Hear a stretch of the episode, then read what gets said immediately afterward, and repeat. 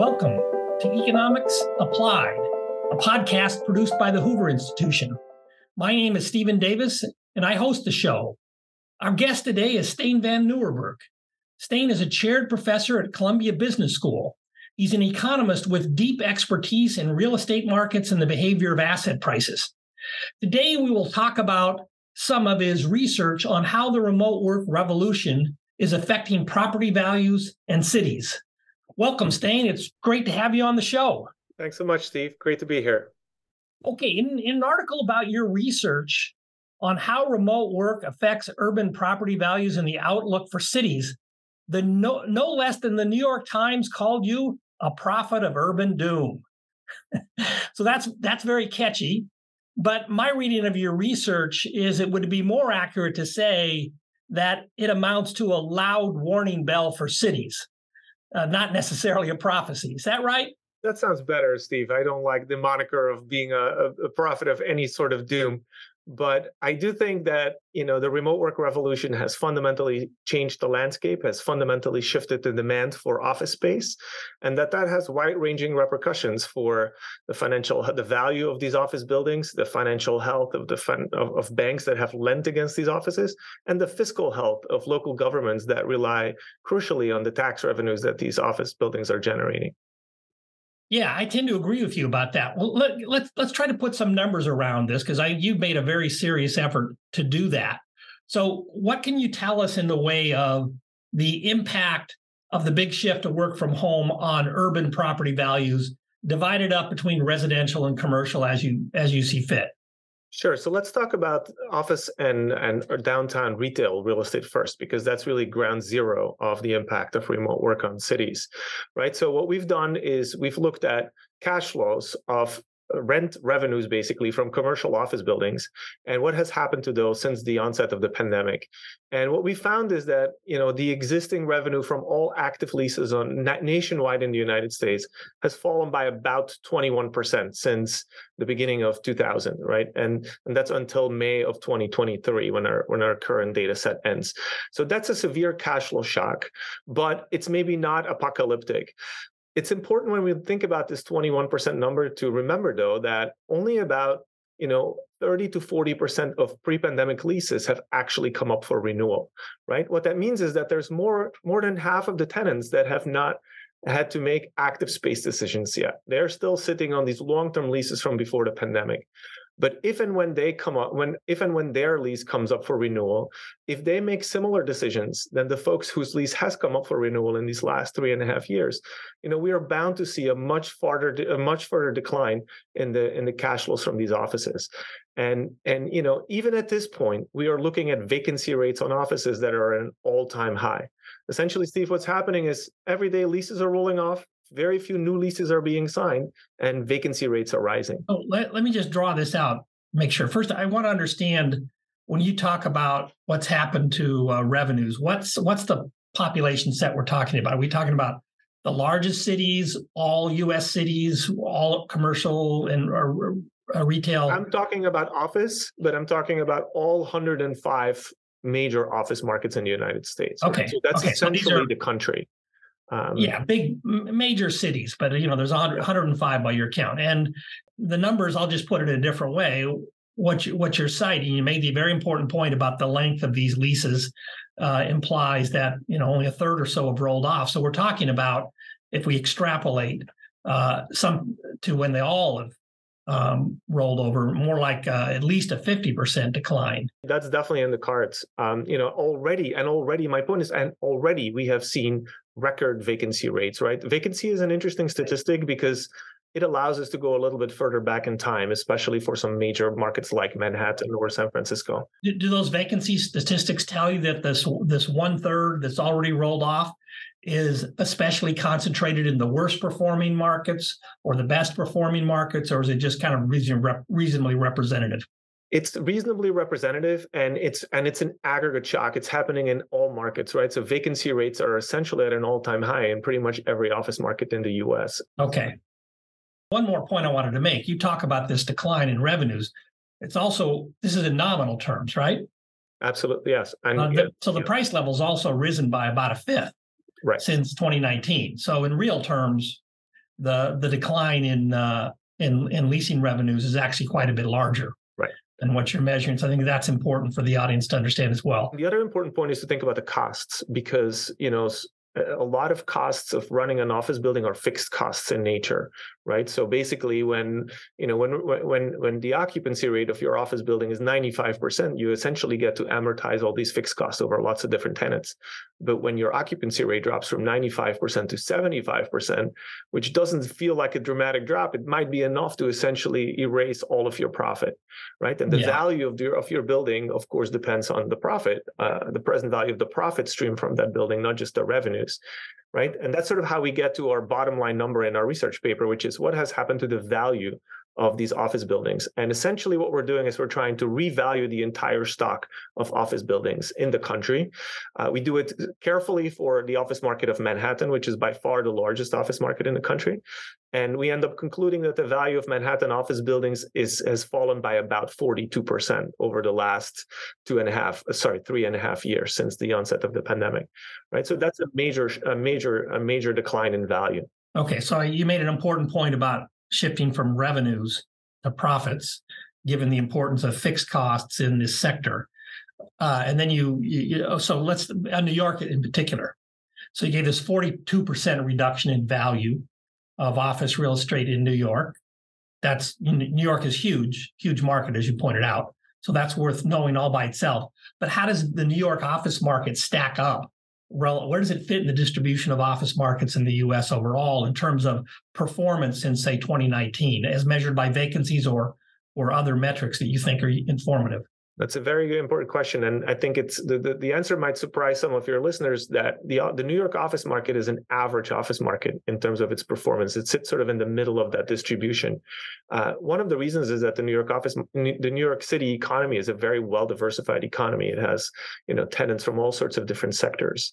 Um, you know, think about in contrast, San Francisco, for example, is very tech dependent, right? And that that sits in the right in the right tail of that distribution in terms of how severe, or in the left tail, and terms of how severely it's impacted. the bad tail. The bad tail of the distribution, depending on what we're looking at.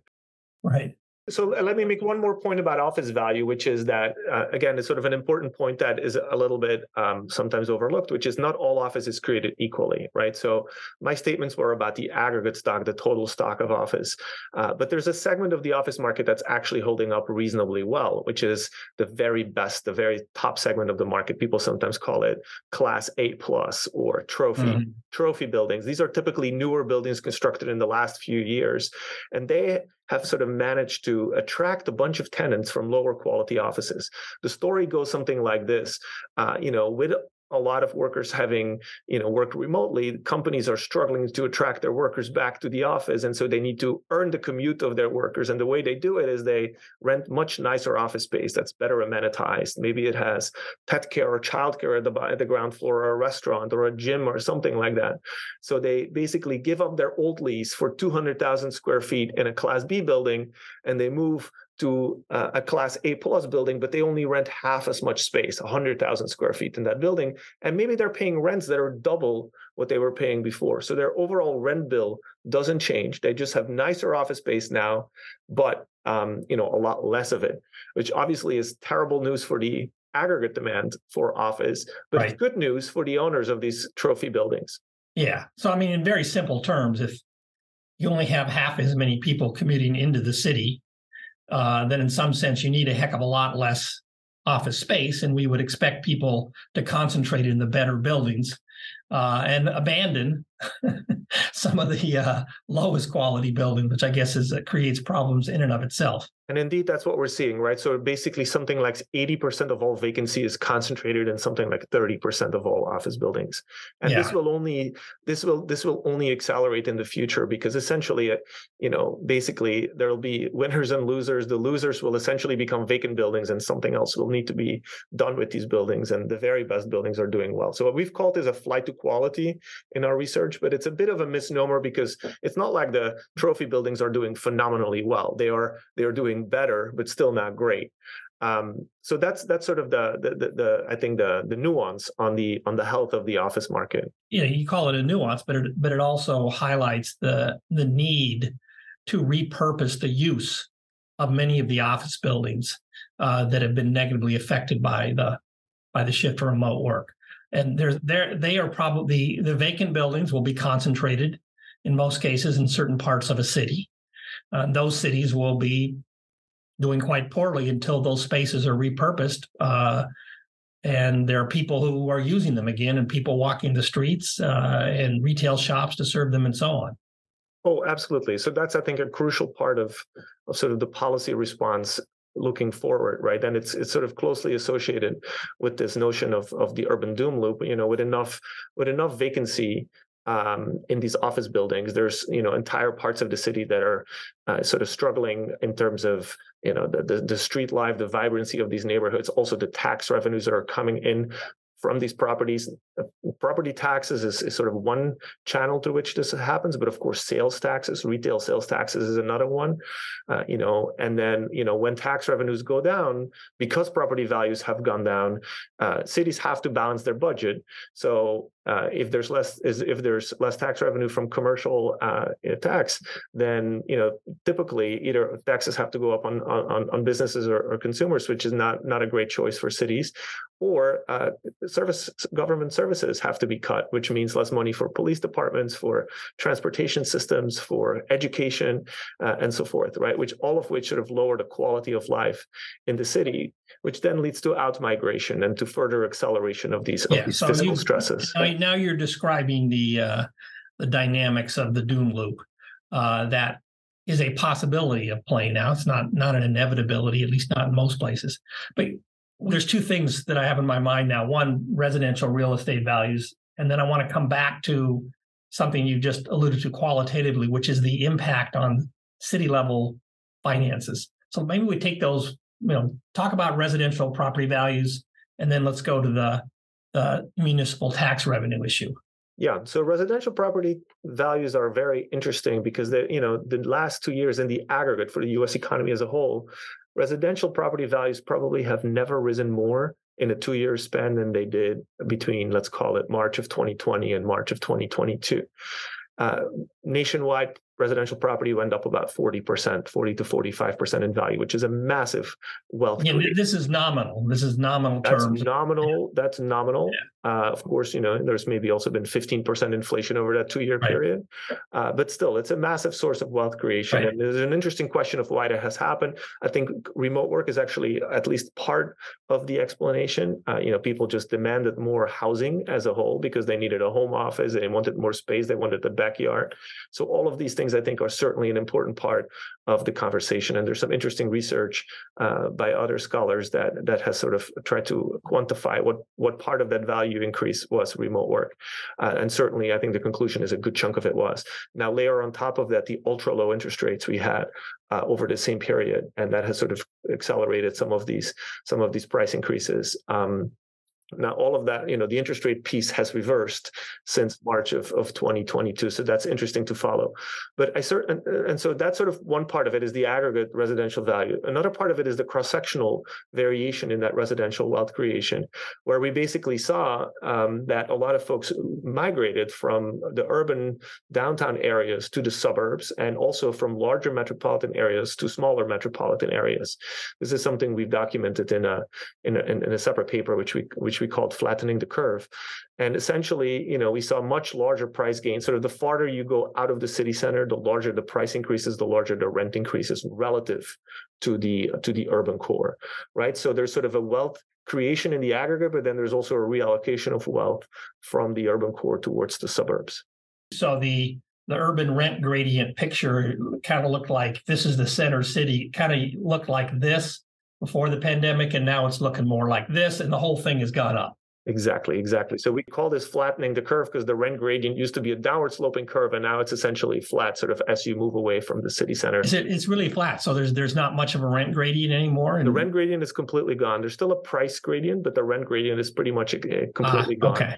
And, and, interestingly, sort of since we wrote that study, others have have sort of extended the data to more recent periods, and they have found that in the large cities, this trend has continued, whereas in some smaller cities, there's been a reversal of this trend, which is which is right. interesting. Um, right. So, okay, on to what does this mean for the city level tax base?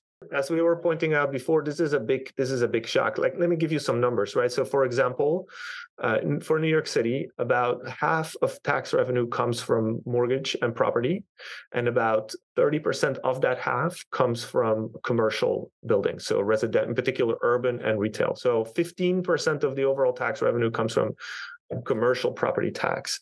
So if we believe that property values for New York have fallen or will fall 40%, that means that there's about uh, you know, a six percentage point hole in the budget. So, you know, rounding it down, if New York City's budget is $100 billion a year, uh, that's a $6 billion hole right? So that's non-trivial. It's not. I don't think that's sort of a massive number. Just for comparison, the migrant crisis and the homelessness crisis in New York City will cost New York City twelve billion dollars over the next couple of years. Okay, but it's also it's also not the entirety of the revenue hit, as you pointed out earlier. We got sales, local sales tax revenues Absolutely. transit, local sales transit tax toll revenue. That's also so. Tell us about that as well. Yeah, so sales tax revenue is actually the place where you see it the earliest in the data. So we've begun to look into this um, sort of more systematically.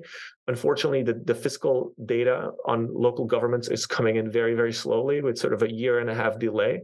And so we we you know we're not sort of uh, we cannot look at what what is happening today, right? But you know, as soon as 2021, we are seeing the hit in sales tax revenues taking place right away. Um, the other thing we know is that there's already 2 million people that have left the 10 largest metropolitan divisions in the country, which are sort of the core, the downtown areas of our largest cities. And so, for example, income tax revenue is a big deal in New York City. Right. New York City has a 4% income tax, which, by the way, is heavily uh, top top heavy, right? So something like you know a thousand taxpayers are paying half of the income tax revenue so if if a few hundred rich people move from new york city to to miami as they have you know that's a serious fiscal hit to a large city like new york it's very granular sort of at the top just to put a simple number on it it looks it sounds as if in cities in new york but in but in many other major cities as well the overall permanent negative shock to their tax base if they don't do some kind of adjustment is at least 10% of their pre-pandemic revenue base. Is that yeah, a fair statement? That sounds fair. Absolutely. That's a lot. And as you pointed out, many cities and are are are were already under considerable fiscal strain before. I think uh, Chicago. I recently moved from Chicago. You know, the state, the city, uh, has huge unfunded pension liabilities. They were already, in some sense, living beyond their means, and their means just deteriorated a lot. So that's a tough situation to be in. Exactly, and we, let's not forget that you know, as part of a lot of the the the the, the bailouts from uh, from the federal government, cities and states have received a lot of resources over the last several years, but a lot of that help is now phasing out and disappearing in 2024 to 2025. It will be completely gone. So I think a lot of latent fiscal problems were masked for several years, and now are going to come to the fore, sort of alongside this crisis and at least as I understand it, that support from the federal government uh, during the pen, during and after the pandemic was not really designed to instigate the kind of structural reforms that would deal with the longer term fiscal strains on cities. That's right. Is that right? Okay. Well, let's let's let's move on. Okay, with the, the situation, it's a severe negative shock. It's worse in some places than others, for sure. And in some places, to be fair, and you can see this in the kind of work I've done with uh, with with many others on work from home rates across cities and job vacancy rates seeking that are offering work from home options. There, there are some major cities in the United States where this this is really not that big a deal. So it's not the same everywhere uh, Miami. You know, Miami came up earlier in the conversation. But in, particularly in those cities where this is a big deal, and, and that's probably most of the largest U.S. cities, um, how should cities and civic leaders respond? What, what's your view? What, what advice would you offer?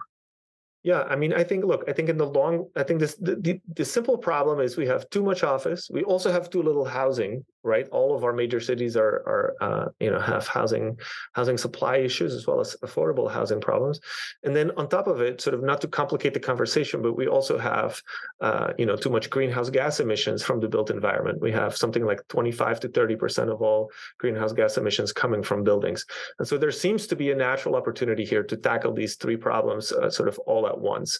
And so this is sort of this idea of converting brown offices to green apartments, right? And so I wrote a paper with that title, which tries to identify what fraction of our current office buildings is potentially convertible. And then what are the economics? What are the returns on those conversions? Does this actually work out? Does the math work out? And sort of the, the, the short uh, answer is only about 10% of office buildings are physically suitable for conversion and of those maybe only half you know the, only half of those are maybe financially viable uh, conversion candidates right? So the path towards successful conversion is a narrow one. And those are conversions that are market rate conversions right? We're taking an office and we're converting it into market rate housing read luxury housing. But that's not what the politicians want right? The politicians want affordable housing. So once you layer an affordability mandate on top of these conversions. You know, my my, my little um, you know spreadsheet model shows that the the the, the NPV, the net the net present value of those conversions, very quickly turns negative which means that no private developer would, would, would sort of voluntarily undertake those conversions. So then that raises the question of, um, you know, should there be subsidies? Should there be government subsidies for these type of uh, for these type of conversions? And I think there are some rationale. There's some rationale for for such subsidies because at the end of the day, they're sort of three different externalities here, right? We have the vacancy externality of having too little, too little life, too little, um, you know, pedestrian traffic in the cities. We have the climate externality, and then we have potentially another externality which we haven't talked about yet, which is the the commercial real estate um, uh, trouble feeding onto the banking system. And so there's right, sort of yeah, a but there, but you know. It's there are externalities for sure, but there are other things to do besides subsidies. Yeah, um, look, the U.S. Of, the U.S. has some of the has some of the highest construction costs in the world. That's been well documented. Um, many many localities and municipalities have Byzantine processes for obtaining permits, um, and uh, these are things. These, these were problems before the pandemic struck. The negative consequences of how costly and difficult it is to uh, build in, in the United States are now much worse for the reasons you just said. I guess my inclination is to try to reform those things before turning to more subsidies. Oh, I, I mean, I 100%, I don't think of this as an either or, and I 100% agree with this. I mean, I think we need to deregulate um, a lot of the zoning and building code processes that that cities have put into place. It is simply too costly, but also way too bureaucratic to to sort of undertake these conversions. And I take it you're not you're not like we should have no no building requirements. No, no, that's not what we're saying here. We're saying if you look, if you look to, there's two things you can that I think the evidence supports. One, it's become much harder and costlier over time to build in the United States. Okay. So even Barack Obama acknowledged at one point that there are no shovel ready construction projects in the United States anymore because it takes so long to get through the permitting process. But if you look across countries as well, you see that the and Jim Poterba and and collaborators have shown this quite convincingly. Construction costs are extremely high in the United States, even compared to rich countries in Europe, like Germany. So we're doing something wrong in that respect, uh, I think and that and that is um, just an added barrier to responding effectively to the crisis, the uh, the need to repurpose physical space that you've just talked about. Yeah, one hundred percent agreed. I mean, let me give you an example of this. Right, so um, parts of Manhattan are not zoned for residential at all, right? And these are places where there could be a lot of uh, housing created. So that's a simple reform. This is a, a political choice. Uh, another example if you want to convert an office to an apartment building, every bedroom must have a window in New York City. Now, in Philadelphia, that is not the case. Why can, can we not have an interior bedroom in, in the apartment? So this, this is this now explains why this when is... I go to some, you know, class four hotel in New York, I have a window, but it looks out on a wall exactly. about two feet away. exactly. Okay.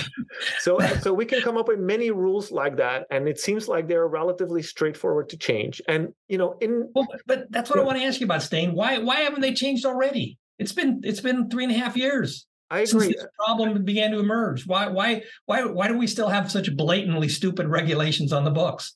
I have been tracking this this this this conversation for the last several years, and uh, sort of the good news is there are at least fifteen ma- major city governments that are actively uh, pursuing this and that have you know made proposals, at least proposals, to make uh, substantial changes. For example, at New York, in New York City, there's now an office that's sort of dedicated towards facilitating these office to apartment conversions. You know, um, but the truth is they have not been passed by the city council yet in, in, in, most places. Okay well that's that's kind of sad but it's also the case you pointed out earlier the you know the scope for these um, office to residence conversions is about 5% of the total um, underutilized stock right now. So it's a lot of the solutions going to involve repurposing these buildings into some other kind of use or just tearing them down and putting something else up that's correct. I think that's fine. I think one one um, one lesson we've learned from you know this sort of came up earlier in in in what you said. I think there are some lessons from from abroad that uh, give me some more hope for for optimism. In particular, from the Netherlands. In the Netherlands, after the great financial crisis, they also had too much office, and over the next ten years, they managed to essentially create ten percent of all new housing in the country from office conversions, right? Some it was like a hundred thousand housing units over 10 years. It's a small country, so that was a substantial share. And the, the experience was the more they did this, sort of the more the government could could sort of facilitate this, uh, the more the cheaper it became, the faster it became, and also the more buildings they saw could actually be converted. So I think there's a lot of learning by doing here, but we need right. to get started on this. Right, right. Uh, yes, we we need to get started and uh, rediscover some American dynamism and ingenuity and get beyond the sclerotic state that in some sectors of the economy, including this one, we've fallen into. Mm-hmm. That's my view. So you you chat a little bit about this before, but I want you to flesh out a little more fully for us um, what happens in cities that have been hit by a major shock of the sort we talked about earlier to their revenue base, to the quality of their local uh, urban amenities, what happens if they don't respond? If they just continue to behave as if nothing's happened or they can't agree, there's too many competing parties with veto rights over doing anything construction, what what's going to happen? I mean, I think uh, some historical examples are illustrative, right? So think about New York City in the 1970s. Think about Detroit. That's the sort of uh, you know consequences of a an urban doom loop that is is feeding on itself. Uh, New York City lost a million residents in that in the 1970s. Um, and um, and it, interestingly, the problem was sort of similar. There was a structural transformation of the economy. The economy was was sort of undergoing deindustrialization. A lot of manufacturing spaces were no longer needed, and it's sort of not until the, uh, you know the office the interestingly the office sector was the bailout for New York City uh, as the economy was slowly transitioning into a towards a professional services uh, economy. And and then for 20 years in a row sort of the there was a virtuous cycle of more tax revenues coming in more safe you know more investments in public safety more families staying in the city and so forth right? So now this this cycle could go back into decline and and ultimately we need to reinvent what these cities look like. And if we don't do that i think people will leave they will vote with their feet they will go to lower tax jurisdictions they will go to safer places they will go to places where educational opportunities for their children are better and and and these cities will struggle to sort of rebuild from there. Um, and and cities sort of go through these cycles and i think it's it's not an, a foregone conclusion uh, but it's also possible that we end up in that unfortunately in that in that state of affairs. Yeah i i, agree. There's the, the i think there's an interesting contrast between new york and detroit that speaks to what i see as a larger um, condition. There are some cities and i would put new york and San Francisco in this category that have such um, strong underlying fundamentals and sources of resilience that they can screw up policy for 20, 20 years. And once they start getting it right, they'll still recover.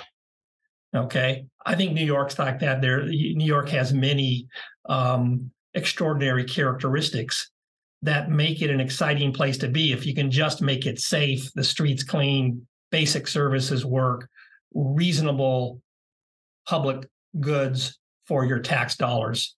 If New York does those things, but maybe you want to have good schools too, but even there, the rich people can buy their own schools. That's enough, and New York's going to thrive over the long term. Detroit's a different story. You know, Detroit was hit by a huge shock. Um, people fled, um, but everyone, but Detroit's never really recovered from the shocks it experienced in the '60s. A combination of the um, downsizing in the auto industry uh, and um, urban decay, the failure to provide safety, good public services. And I'm not sure cities like Detroit or let's say St. Louis or uh, as another example, cities that might never recover their former glory. Uh, so I think for some cities, you know, there's this is like if they don't get this right, they're they're going to be shadows of their former selves for decades. For other cities like San Francisco, despite the current dire dire constraints San Francisco finds itself in, if we can just get some decent policy for five, ten years in a row, I think the city will recover. Yeah, do you I, see it that way, or is that? I, uh, I, I do, I do, I certainly see it that way for for New York City. I think sort of the the human capital base is is sort of too strong. Uh, the the economy is too diversified for for it to completely fall apart. Now, I will I will say that, and I think you have made this point as well, um, that the the migration elasticity is fundamentally higher now than it used to be in the past because of remote work, right? So that's sort of a qualitative difference. And then the second point I will make is urban economists will argue over this to death. Um, you know, the whole raison d'être of cities is is these agglomeration effects, right? These knowledge spillovers that happen when when sort of smart people meet each other sort of in my mind the question is how much of that can we replicate virtually or through a hybrid in a hybrid setting and sort of depending on how the nature of agglomeration effects will change over time um, and i think it's too early to tell um, that will sort of really drive the long run the long run dynamics of, of cities uh, going forward I, I, agree with you. That that that's really a fundamental question. It's it's a big it's a big question. We'll we'll have a show on that at some point. You know, we we can agglomerate now in virtual space and just you know how effective is that um, both as a substitute for agglomeration in physical space and as offering advantages that physical agglomeration doesn't? And that that is a huge force that will shape both growth, growth dynamics of the overall economy but also the fortunes of cities as you pointed out. But i want to i want to close close the, the show on a, a more positive topic hopefully. So you live in new york city. Um, and you were at NYU before you were at Columbia, so you've, you've been in New York for a while now. I want you to tell us, you know, what what's your best feasible version of of New York City in say ten years, uh, if you know, with good policies, and what what policy steps should should city leaders take? Sketch that out for us. What's the good path? Yeah, I think the good path is New York City regains its its the vibrancy it had like anno 2019. Uh, you know, people there's there's low unemployment. Uh, there's there's plenty of job opportunity. New companies are arriving. Uh, there's a lot of new business formation and dynamism. I think this happens when, you know, our city, and I think a future self of New York City will also be slightly different in that best case scenario, where instead of being, you know, so focused on on production, the cities become more focused on consumption, on amenity provision. Maybe there's more tourism, right? And so this happens, I think, when when good policy helps convert some of that excess office space, thereby stabilizing the office market, right, by removing some of that excess supply it right. creates more housing, but it creates more mixed neighborhoods out of midtown, out of downtown, where there's more entertainment, there's more stuff to do, there are more restaurants, people want to be there, young people want to move there, companies want to move there to employ these young people. And so I think that's that's going to require, I think, a concerted policy effort to to on the on the margin transform these office-centric neighborhoods into more mixed use. Um, and it's going to require, I think, some combination of uh, reduced uh, bureaucracy when it comes to you know permitting and and sort of allowing for these transformations, um, allowing for more density potentially uh, to make the economics of these conversions work. You know, allowing for more flexibility in terms of what type of housing we can build. Uh, co-living, for example, is a good example. Um, so I think there's a lot we can do, and maybe on the margin also a little bit of subsidy. I think of that subsidy as an investment in the future health of the city, um, and and so I think a combination of those tools could could go a long way towards restoring uh, restoring. Well, all that sounds sensible to me, but I guess what I would add is uh, it's back to this point about people are more mobile. businesses and people have more choice, locational choice than they did before. So you got to the, the premium on safety and security for the people who live and work in cities is greater now than before. So aside from what happens in the housing market, to some extent, you just have to make cities places where people want to be. And I'm I'm with you that on that in terms of consumer amenities, I don't think the work from home revolution has necessarily made cities less attractive than they were before. Because people are young people in particular before they have you know multiple kids um, are excited about cities. They're fun they're fun places to be and maybe people who who've gone through the child rearing stage and their their adult children have now moved on um, they like to be in cities too. So cities cities are still attractive exciting places in terms of their urban amenities. You can bring the residents the mixed use you talked about but you've got to make it safe. And ideally you'd like to make it beautiful and pleasant as well. Um, some american cities are failing on that. And i you know certainly in the west coast portland seattle san francisco they've all had major major struggles with just providing basic sense of security that pushes people away rather than draws them in as a place to live and as a place for tourists and so on so i, I see the the security uh, aspect of uh, of city revitalization as a key as a cornerstone as well. Yeah, I think I think you're right. It's really part of the basic infrastructure that cities provide. Right. Okay, Stijn, thanks so much. That was a, a really fun conversation. Uh, I appreciate you showing up uh, here and chatting with us. You're, you're, you're deeply into this area. We appreciate your insights and uh, thanks so much. Keep up keep up the great work. Thank you, Steve. This was a great pleasure. Thanks for okay. having me. Okay, take care. Bye bye.